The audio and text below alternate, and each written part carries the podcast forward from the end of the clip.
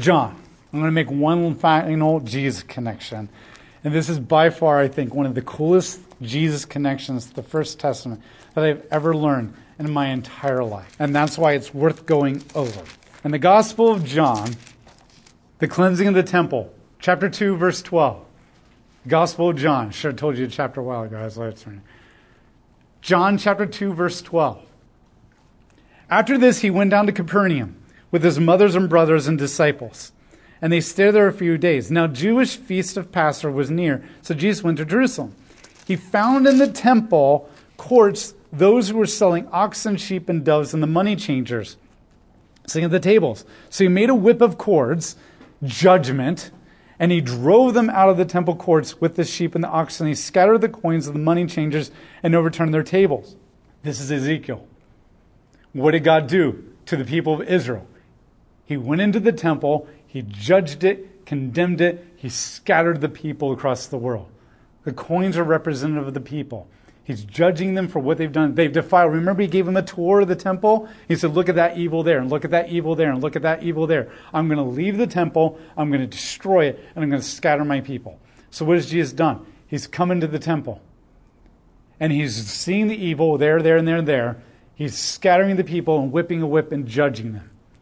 Then he says this To those who sold doves, and he said, Take these things away from here. Do not make my father's house a marketplace. Now, Jesus did something that the Pharisees did not like. He called the temple his father's house. You're not allowed to do that. God is the holy, almighty judge of the universe who sits up there. And how dare you use intimate language like Father, Abba, Daddy of the God of the universe? That was one of his many blasphemies, according to the Pharisees. So he takes the father's, he takes God's temple, his house. He says, That's my father's house. Now, not only is that pointing to sonship, the son of God language, but it's also making his relationship with the father extremely intimate and personal. But he's making it very clear that it's father's house. So, this is what John's telling you right now. Welcome to math. Temple equals father's house, right? Let's keep reading. His disciples remembered what it was written, the zeal for the house will be devour him. Devour me. So then the Jewish leaders responded, What sign can you show us since you are doing these things? So give us a sign to prove that you're a prophet of God. Remember, a prophet must prove himself with a sign. Jesus replied, Destroy this temple, and in three days I will raise it up again. Then the Jewish leaders said to him, This temple has been under construction for 46 years, and you're going to raise it up by three days? But Jesus speaking about the temple of his body. So after he was raised from the dead, his disciples remembered that he had said this, and they believed the scripture, and the scripture for them is the first testament that Jesus spoke in.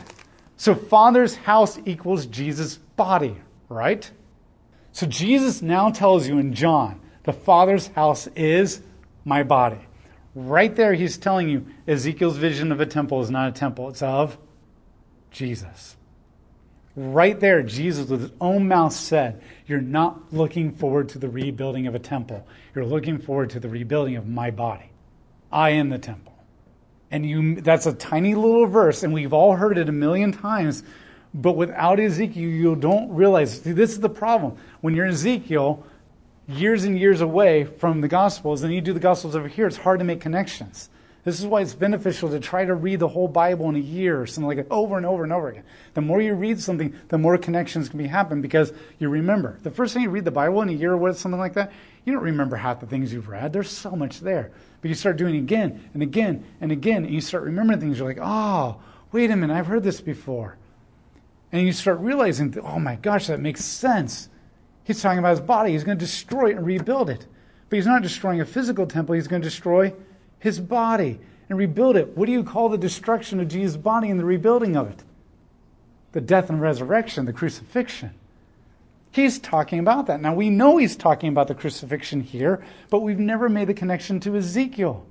The Father's house is Jesus, and the Father's house is the temple.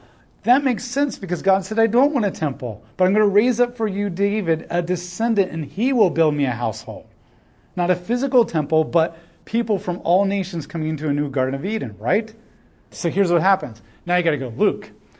So Luke is broken into three sections. Chapters 1 through 9 is Jesus in the Galilee. And chapters 9 through 19 is Jesus' journey to Jerusalem. And 19 through the end of 24, I think it is, is his crucifixion, the Passion Week, and all that kind of stuff. It's easy to remember because 9 9. 9 is the breaking point between the first two, and 19 is the breaking point of the next one. This is what Jesus does. Chapter 9, he does something. He goes to Peter for the first time. He says, Who do you say I am? And Peter's like, Well, some people say you're a prophet. Da, da, da, da, da. No, no, no, no. Who do you say I am? I think you are the Messiah. Now remember, Messiah means king who's come to save us. He says, You've spoken correctly. When that's the first time that Luke puts in the words of other people that Jesus is the Messiah. It's the first confession of the people. But the minute the people confess that, now all the people, but Peter representing a group of people who get it, the minute, now Peter does mess it all up a few minutes later after that, but that's not the point right now. The minute Peter confesses, You are the king. Now remember, the gospel has always been about the king coming. Very rarely have the prophets talked about the death and resurrection of the, the Messiah. They've talked about the Messiah coming to build a kingdom where he kicks all evil and destroys it and brings a new nation. And, David, and Peter says, I think you're it. Meaning, you're the prince that sits in the entrance of the temple. You're the prince that's going to destroy Gog. You're the prince that's going to make a perpetual covenant. You're the prince that's going to destroy all evil and war. That's what Peter's saying. I think you're him. And then what does Jesus immediately say after that? I'm going to go to Jerusalem and die. It's the first time he ever mentions his death. It's after Peter finally confesses, You're king. Meaning that the only way that that kingdom of God can come is through my destruction. From 9 to 19, he talks about his death all the time.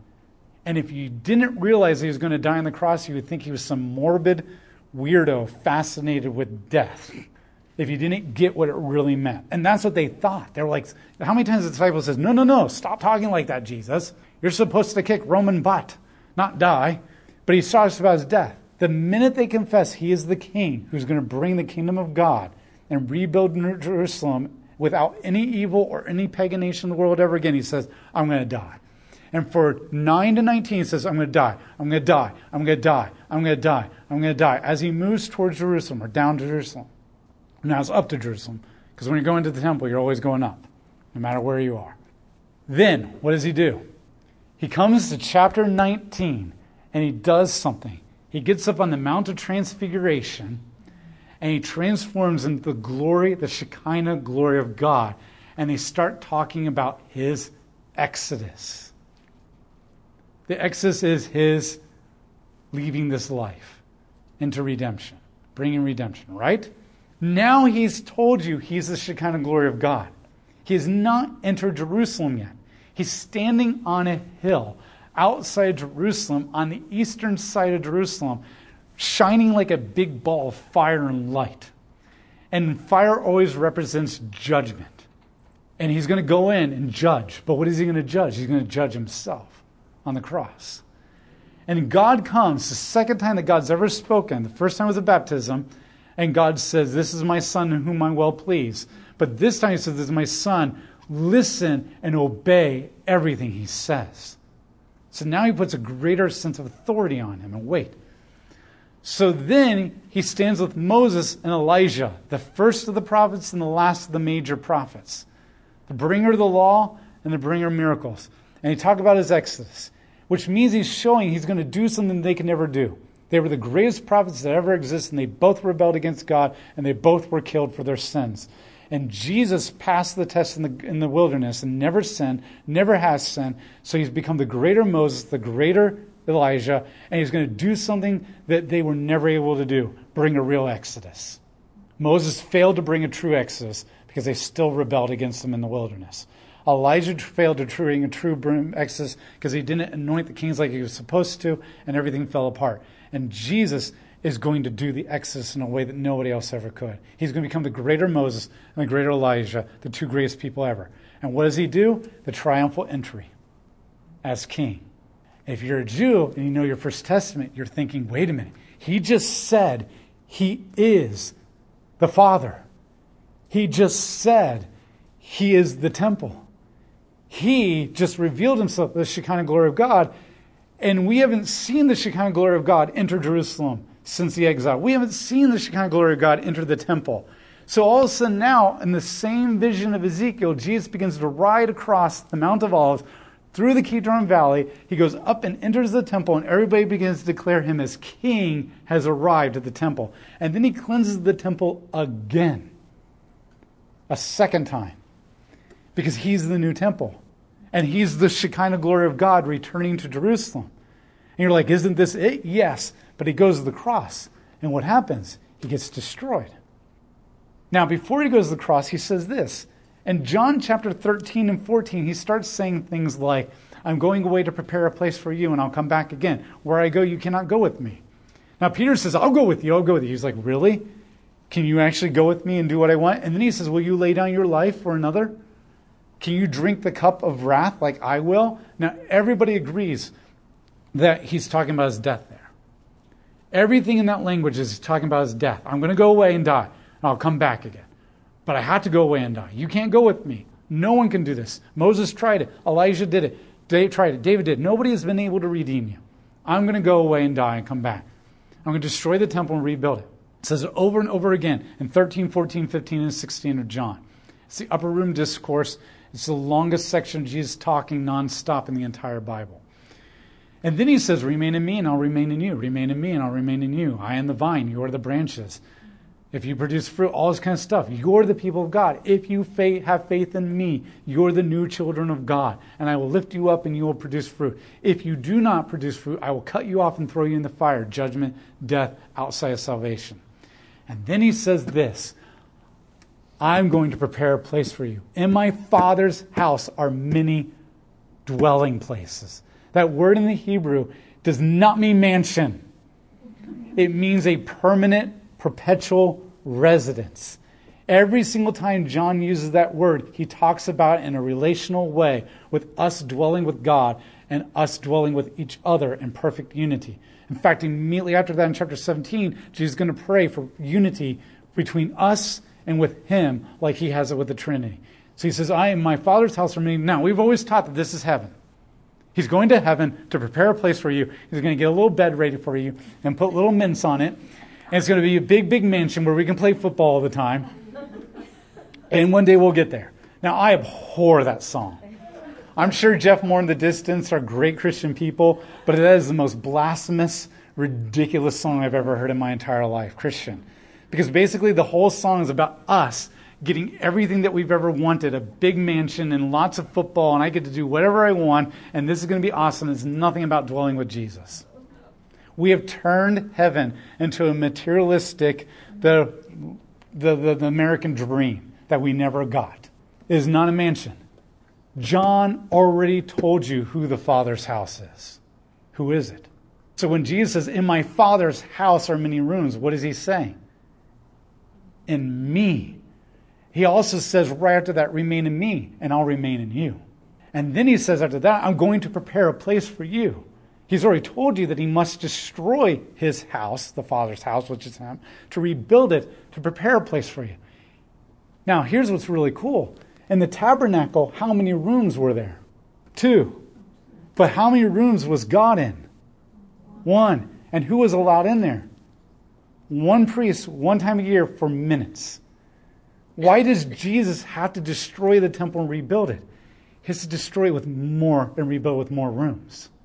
All the nations, all the people are going to be dwelling with God. He says, Remain in me and I'll remain in you. In my Father's house are many dwelling rooms. There are not many dwelling rooms in the Father's house. There's only one for the priest to get in and out as quickly as he possibly can because he's going to die because he's a sinner. Jesus is going to destroy his body and rebuild it into the temple that God has always wanted, the Garden of Eden, and He's going to rebuild it with multiple rooms in it so that people from all the nations can flow into the many gates and the small walls and dwell with him. And what happens when Jesus dies on the cross?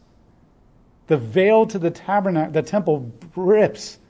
And Paul says in Ephesians, the barrier wall between God, the veil, has been torn down. Why?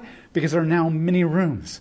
And Jesus went to prepare a place for you. He went to the cross to die, to build a room inside of Him for you to dwell with. It's not about heaven one day. The many rooms is about you and Christ and Him and you now. And we all can dwell with it. Now it gets cooler. When He gets on the cross, He gets stabbed in the side, and what comes out of His side? Blood and water, like Ezekiel's vision. And it flows out. And John, the same guy who's writing this gospel and telling you all this, says in 1 John that Christ came with the blood and the water, and the water is the Spirit of God. And the water, the Spirit of God, now flows out to all people. And what immediately happens after Jesus goes up into heaven? The Holy Spirit comes down like little Shekinah glories of God and starts entering all the many rooms of Jesus. And they start accepting Christ. And then Paul comes along Ephesians says, You're a dwelling place for God. And then Paul says the Spirit resides in you. And then he says, Peter tells you that you are, Christ is in you. And then Peter says that Christ is the living stone. And we're all living stones being built on him to become the new temple. And he uses all his language. It's not about a literal, real temple. Jesus saying, I am the temple. And I'm going to die on the cross so that all people can enter into this temple now and that the temple can be the world and much bigger than anything that you've ever imagined. And he even says, This is my bread, that my body broken, destroyed for you. My blood, the wine. Now, what is the sign of the new covenant? Bread, olive oil, and wine. Every single time God talked about the covenant in Jeremiah 31, 31, Joel chapter 2, Ezekiel chapter 11, every time he always begins or ends it with talking about, and there will be abundance of wine, new grain, and olive oil in the land. So, what does Jesus do? The first miracle he ever performs is an abundance of wine, because it's the sign of the new covenant. Then in the upper room, he breaks the bread and he multiplies the bread over and over and over again throughout his ministry. And then he connects the bread and the wine to himself because he's making a new covenant. But that new covenant is initiated through the destruction of the temple, his father's house, his own body, to prepare a place for you. And then oil was always used to anoint people as the Messiah, the anointed one, the king, the priest, and the prophet. So at Pentecost, the oil, the Holy Spirit, is pouring out on everybody's head. It's no longer for Levitical priests anymore or Judahite kings anymore. It's and no, it's not just certain prophets. It's everybody. A day will come when I'll pour my Spirit on you, and all of you will know God. Jesus is saying, "I am Ezekiel's vision. I am that." And then when you get to Revelation, it says, there was no temple in the new heaven and earth because the Lamb is our temple. If you think the temple is a sign of the kingdom of God, then why does Revelation say there is no temple? What God is saying, what Jesus is saying is, my Father's house is this building right now. And you've built a building and tried to contain him, and you've defiled it. That was never his goal. He wanted Adam and Eve to expand. So I'm going to do what you can't do. I'm going to ride into the temple as Ezekiel's vision fulfilled, and I'm going to become the temple. And I'm going to destroy my body to become the sacrifice that nobody else could ever been. And I'm going to be the exodus that nobody could have ever done. And when I come back to life, which is a sign of me as the king and the priest, I'm going to rebuild this kingdom to have many rooms for everybody, to fulfill Ezekiel's vision. And you will be commanded by me, because God told you to obey everything I've told you to, to go out into all the nations and expand the garden and get as many people into all these rooms as you possibly can. The kingdom of God, the temple, is being built now. Every time somebody comes to Christ, another living stone is being built in the temple. Yes, the rebuilding of the temple is the sign of Jesus. It's just not a physical building in Jerusalem, it's the church. It's people coming to Christ. And every single time you see more people coming to Christ and more people talking about the gospel and more people praying at the, the state house down there about the racism and stuff, you're seeing the temple being rebuilt. And one day he will come back and he will finish the building of the temple literally on the entire planet. And we will all be the temple of God. We are the temple because he is the temple and he's in us. And the Shekinah glory is in us. And what he's saying is one day the Garden of Eden will be everywhere. And you won't need a physical building anymore. And you won't need a Mosaic covenant anymore.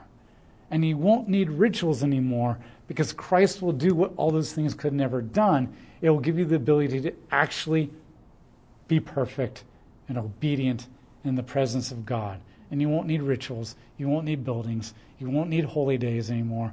You won't need sacrifices. Christ is going to begin the work in us, and we're going to become a bigger and bigger, bigger temple until it fills the whole earth. The whole point is to get us back to the garden, except what Adam and Eve should have ever done to begin with expand it with lots of people in it. That's my Father's house. You are the dwelling places. And you become the dwelling places in the Father's house because the Father is in you and you're in Him, and it all becomes symbiotic. And this is Jesus pulling all the ropes and tying all the knots in Himself. And when you get to the Gospels, that's just a little taste. You see even more knots being tied. There's so many more things I could talk about and some things that you've already learned from other people. But does that make sense? This is what Ezekiel's talking about. And when you talk about physical tem- temples, well, then this is like eating the most amazing steak, a banquet meal you've ever had, that the most amazing, loving person's ever prepared for you. And you're like, yeah, I'd rather have bologna and crackers. It's so much cooler than just a rebuilding of a temple. It's so much cooler than that. Does this make sense? In conclusion to the pre exilic prophets as a whole, one of the points that Yahweh's been making through both the pre Assyrian and pre Babylonian prophets is that ever since he has brought them out of Egypt, they have constantly rebelled as a nation against him. No matter how many times he blessed them, they came back to him in repentance, they always turned back to their idolatry and their social injustice. These are the sins that God specifically condemned over and over and over again throughout all these prophets their idolatry, their lack of love and obedience and devotion to Yahweh through the Mosaic covenant, and their inability to truly let righteousness and just justice flow out of them continuously to the poor, the needy, their neighbors, anyone. They were always using other people to make a profit or to get the upper hand in their own life their other people. This was all amplified through their religious hypocrisy. The fact that they thought that they could worship Yahweh and the other gods simultaneously and he'd be okay with that. The fact that they could mistreat people and exclude the nations and Yahweh would be okay with that. That they would constantly go back to Yahweh and worship as if they're just checking the boxes of rituals to make sure that everything was okay, not realizing, not caring that the Deuteronomic law made it very clear that a relationship of love is what true obedience was, not just do certain things. Therefore, he warned them that exile would come, that nation, he would use four nations, they would come and attack them and take them into exile. And so in 722, after the pre Assyrian prophets warned them for many, many, many, many years, Assyria came and sacked the ten tribes in the north and took them off into exile. And then, after many, many pre Babylonian prophets warning Judah in the south that exile would be coming, just like it did for their older sister in the north, in 586, the Babylonians came and sacked them and took them into exile. Israel was unable to obey Yahweh because they did not know him in a relational way, and they did not love him in a relational way and therefore they could not be transformed by him. Moses made it very clear in Deuteronomy 10 and 30, and Jeremiah re emphasized this later, that the hearts of humans are ever so hard, that the hearts of humans are hard and stubborn and selfish, that we seek to be autonomous to the exclusion of God and other people around us, and that the only thing that could change us and to have the desire and the ability to truly love God and love others was to have our hearts circumcised. that we had to be transformed. So Yahweh promised that one day, not only would he restore Israel in the north and Judah in the south back into the promised land that he gave them as one nation, no longer divided, but that he would give them a new heart and that he would circumcise their hearts so that they would be able to give him a new heart and pour out his spirit on all people, regardless of age, gender, social status, ethnicity, so that they would truly be able to and want to love him and obey him. He would restore Israel back to the promised land. He would establish a new faithful Jerusalem with a righteous Davidic king in the land and make a new covenant with them. Even though the prophets are harsh and they constantly repeat the judgment for Israel's idolatry and social injustice, the prophets are also filled and rich with promises of restoration, redemption, renewal, bringing them back to the land, and making them people that they actually could obey. And so, all throughout the prophets and my notes on the pre exilic prophets that are on my website, I've gone through and breaking, broken down all the promises that God made to them throughout the prophets and then put all the scripture references that highlight that so you can see that. And so the main things that God focused on was they returned them into the land, that he would return them to the land and make this land new. And then he would individually change them. Those are the two major categories. So Yahweh would return Israel to the promised land. Yahweh would make the land like the Garden of Eden. The garden would cover all the world, that it would no longer be isolated in just Israel or Jerusalem. That there would be no more evil in all this land, which is the entire world. And the land Yahweh would establish a new Jerusalem. This Jerusalem would also be his cosmic mountain, where they would dwell with him on his mountain and in his temple. And he would dwell with his people. He would then place his righteous Davidic king as the ruler of the city, who we now know as Jesus Christ. And all the nations, regardless of ethnicity or their past, would come streaming to this cosmic mountain and dwell with God and Israel there together. Then, moving into the second category of what he would do to us personally, he would make his people a faithful people. They would actually want to and have the ability to obey him and love him. This is make it possible. This is made possible through a new covenant, where he that he would establish with his people a perpetual covenant that would go on forever. This covenant would not be broken like the Mosaic covenant, and Yahweh would write his law on his people's hearts and minds. He would also place his spirit in all of his people. They would all know Yahweh's will, and he would remove all their sins and he would remove, forgive, and he would forgive and remove all their sins. So all these promises that he's making they could be broken down into two categories. What God would do to return them to the land of promise and what he would do to that land. And then the second category is what he would do to redeem the individual people that live in that land, to make them able to obey him. These are the promises that God continually lays out in the pre exilic prophets and re emphasizes them in the post exilic prophets after they begin to return from the exile, and that all begin to get fulfilled in Jesus Christ in the Gospels and in the second coming in Revelation. Yahweh, we praise you for who you are. We praise you that this was your plan all throughout history. That you have been laying this foundation, developing these themes and leading them into their final culmination in Christ. And right now, we're in that already, not yet. The temple has been torn down, it has been rebuilt with multiple gates and many dwelling places, and many people have begun to enter and continue to enter. And I pray that we can see that, that we would not get caught up in prophecies of the future, we would not get caught up in details of architecture and all that kind of stuff, but we would be caught up in the bigger picture that we are the kingdom of God, that we are the garden, that we are the temple, that we are the Shekinah glory. Not because we are that, but because you are in us, transforming us into a relationship with you. I pray that we walk away so wowed and amazed by how Christ pulled all this together in himself, that that would become the passion, the fuel for us to go out into a dark, confusing, depressing world and become the light that you want us to be in expanding the garden and inviting more people in the dwelling places that they can experience now. You are not offering a relationship and a dwelling with you one day. You're offering it to everybody in the midst of depression, violence, racism, economic collapse, sickness, and pandemics.